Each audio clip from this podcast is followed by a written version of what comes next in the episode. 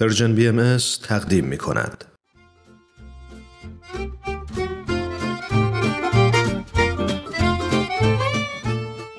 آب در کوزه و ما.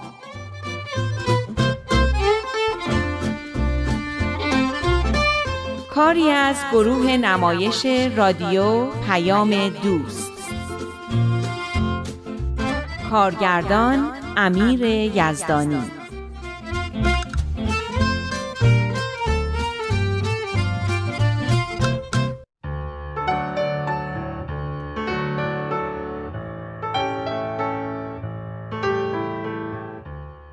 جلسه شور اولیا و مربیان افکار و احساسات خوب و بد زیادی رو در من به وجود آورده بود به طوری که روز بعد تمام ذهنم درگیرش بود.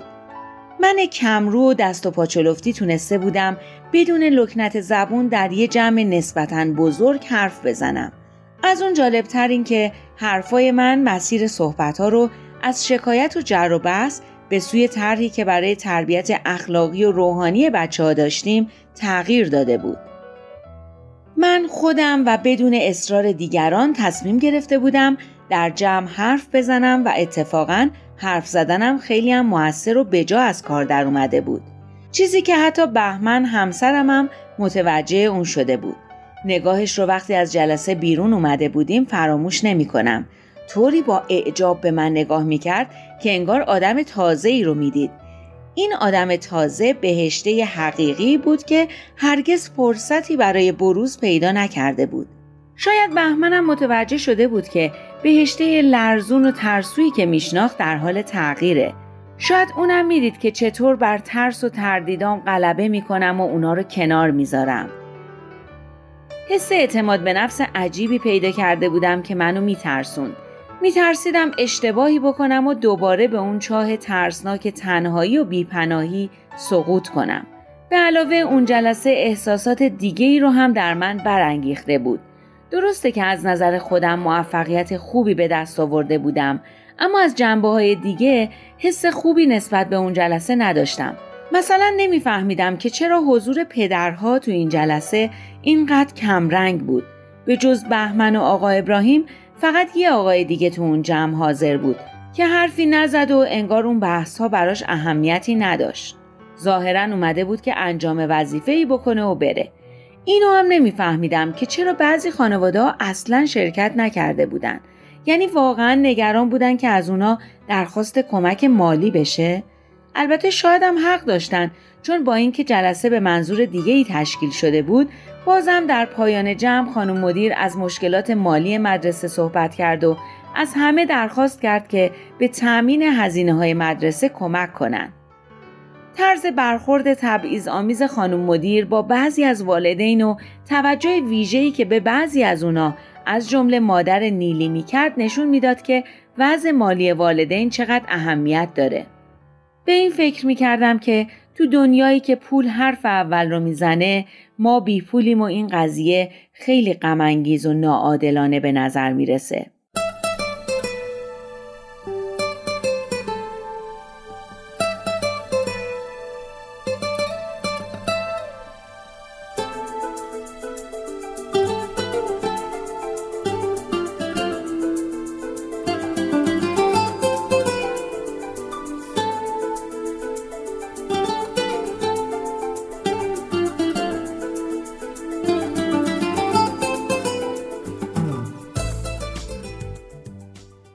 واقعا فکر می‌کنی بچه ها بتونن به رومینا کمک کنن؟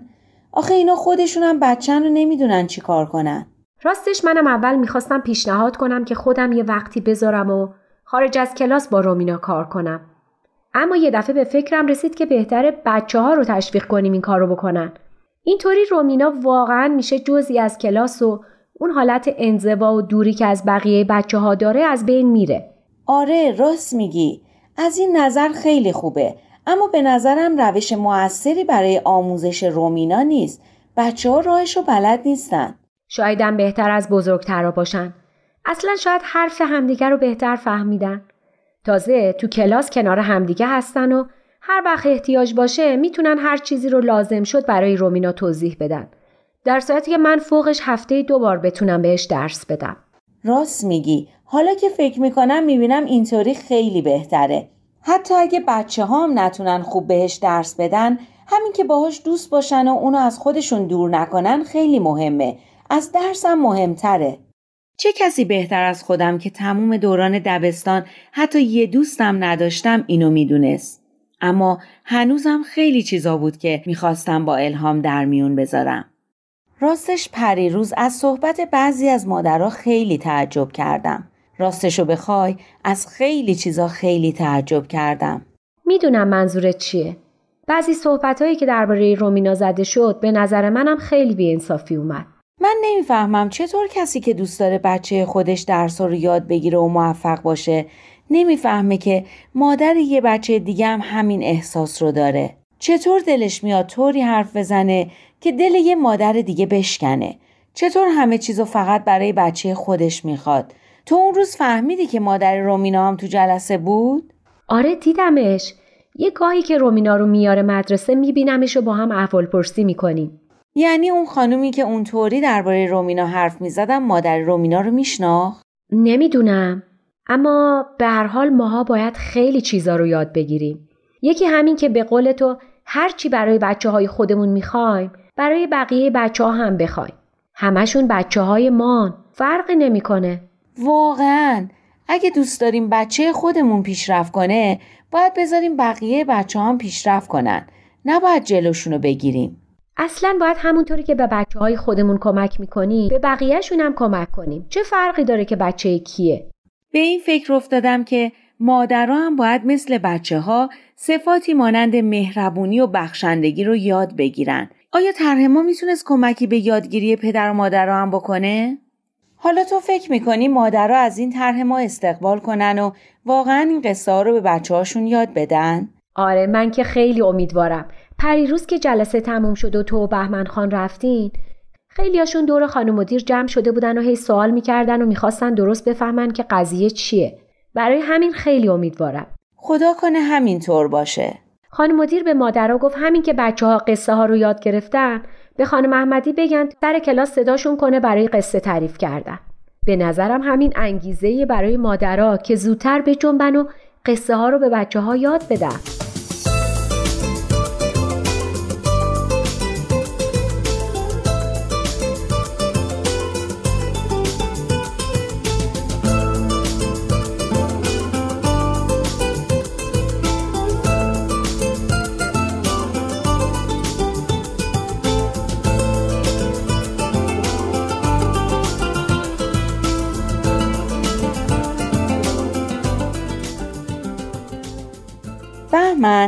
حدس بزن امروز تو کلاس شانیا اینا چه اتفاقی افتاده چی شده؟ شانیا و سارا زنگ تفریح تو کلاس موندن و همه کلاس رو تمیز کردن چی؟ همه کلاس رو تمیز کردن؟ کی بهشون گفته یه همچین کاری بکنن؟ هیچکی خودشون خواستن خودشون فکر کردن که کلاسشون باید تمیز و مرتب باشه مطمئنی که معلم یا خانم مدیر بهشون نگفته؟ نه اونا نگفتن آخه تازگی ها هر وقت کلاس اطفالشون تموم میشه الهام ازشون می‌خواد که همه ریخت و پاشایی رو که کردن مرتب کنن. البته بچه ها که معلومه چطوری مرتب می‌کنن اما همین که تلاششون رو می‌کنن و کارشون تموم میشه الهام یه طوری از تمیزی و مرتب بودن اتاق تعریف می‌کنه و به و چهچه می‌کنه که بچه ها واقعا از تمیزی لذت می‌برن. لابد حالا فکر کردن مدرسه هم مثل خونه و باید مرتبش کنن. همین مونده بود که بچه هامون برن کلاس تمیز کنن. مگه مدرسه خودش فراش نداره؟ مثل اون خانومه تو شور اولیا مربیان حرف می‌زنی یا کدوم خانومه؟ همون خانومه. فکر کنم مامان ساناز بود که می‌گفت مگه مدرسه مستخدم نداره. چرا بچه من باید آشغالای کلاس رو جمع کنه؟ خب راست می‌گفت. آره اما آدما هم نباید بریزن و بپاشن و کثیف کنن و انتظار داشته باشن که ریخت و پاش اونا رو دیگران جمع کنن. راستش تو اون لحظه به خودم و کارای خونه و ریخت و پاشای بهمن و بچه هم فکر می‌کردم. اما فراش مدرسه حقوق می‌گیره برای همین. بچه من که مسئول نظافت کلاس نیست. اما یه چیزایی وظیفه هر آدمیه. مثلا کارگرای شهرداری هستن برای تمیز کردن شهر. اما این دلیل نمیشه که ما آشغالامون رو بریزیم وسط خیابون. چه ربطی به این قضیه داره؟ ما نباید آشغال بریزیم. اما جارو کردن خیابونم وظیفه ما نیست اما من خیلی خوشحال شدم که شانیا و سارا با کمک همدیگه کلاسشون رو تمیز کردن. از این احساس مسئولیتشون خیلی خوشم اومد. به نظر من که اصلا هم کار درستی نکردن. بچه ها میرن اونجا چیز یاد بگیرن. نرفتن که کمک مستخدم بشن. مثل اینکه من و تو اصلا حرفمو نمی‌فهمیم. پس برو یه چیزی بیار بخوریم.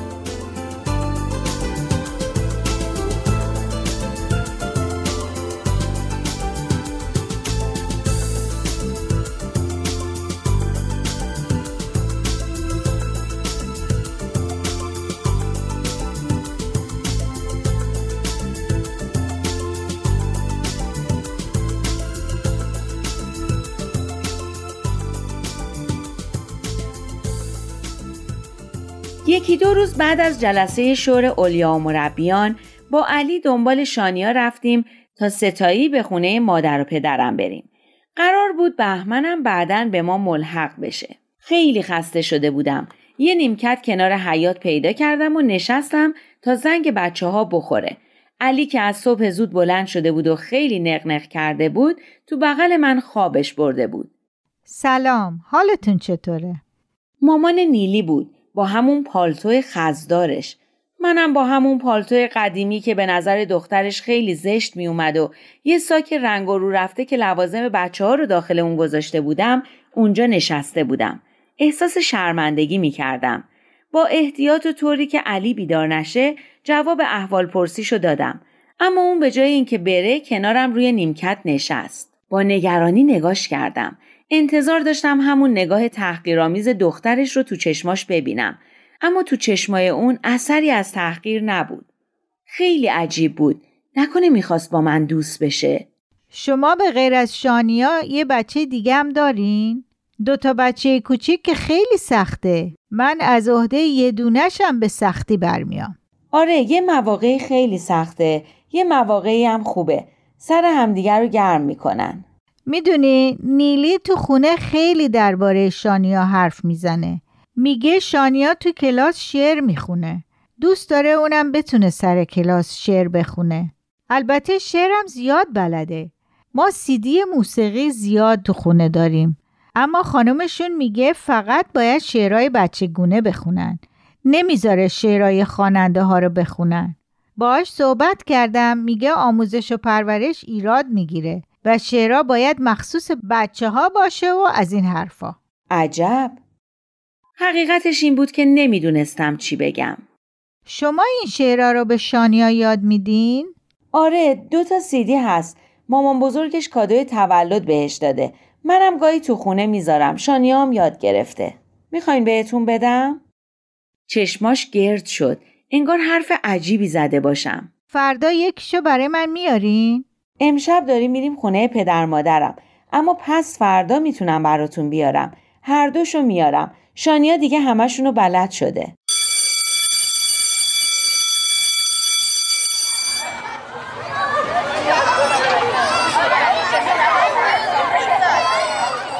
مادر نیلی رفت و من منتظر موندم تا شانیا بیاد. مدرسه داشت خالی می‌شد و خبری از شانیا نبود. به خودم می‌گفتم نکنه همراه سارا رفته باشه. اما من که صبح بهش گفته بودم دنبالش میام و قراره به خونه مادر بزرگ پدر بزرگ بریم. یعنی ممکنه چنین چیزی رو فراموش کرده باشه؟ علی هنوز خواب بود.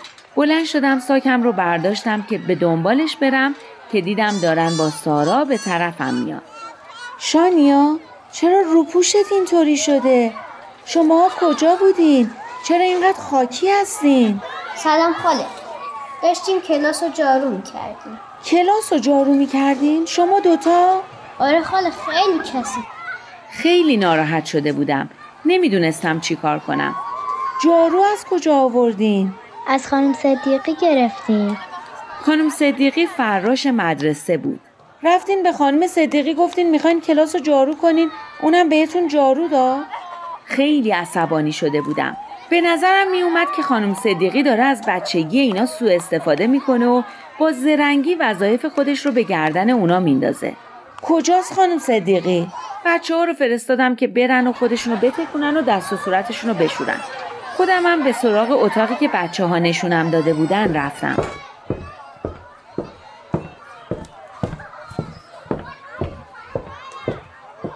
خانم صدیقی؟ بفرمایید. یه خانم نسبتا چاق در رو باز کرد. با سوء زن نگاهی به من انداخت و منتظر مون تا بقیه حرفمو بزنم. سلام خوبین خانم خسته نباشین. من مامان شانیا هستم که تو پیش دبستانیه. شما به بچه ها جارو دادین که کلاسشون رو جارو کنن؟ جارو کردن که کار اینا نیست. سر تا پاشون رو پر از خاک کردن. من؟ نه. اومدن گفتن جارو رو می‌خوان منم بهشون دادم. نمی‌تونستم می‌خوان خودشون جارو کنن.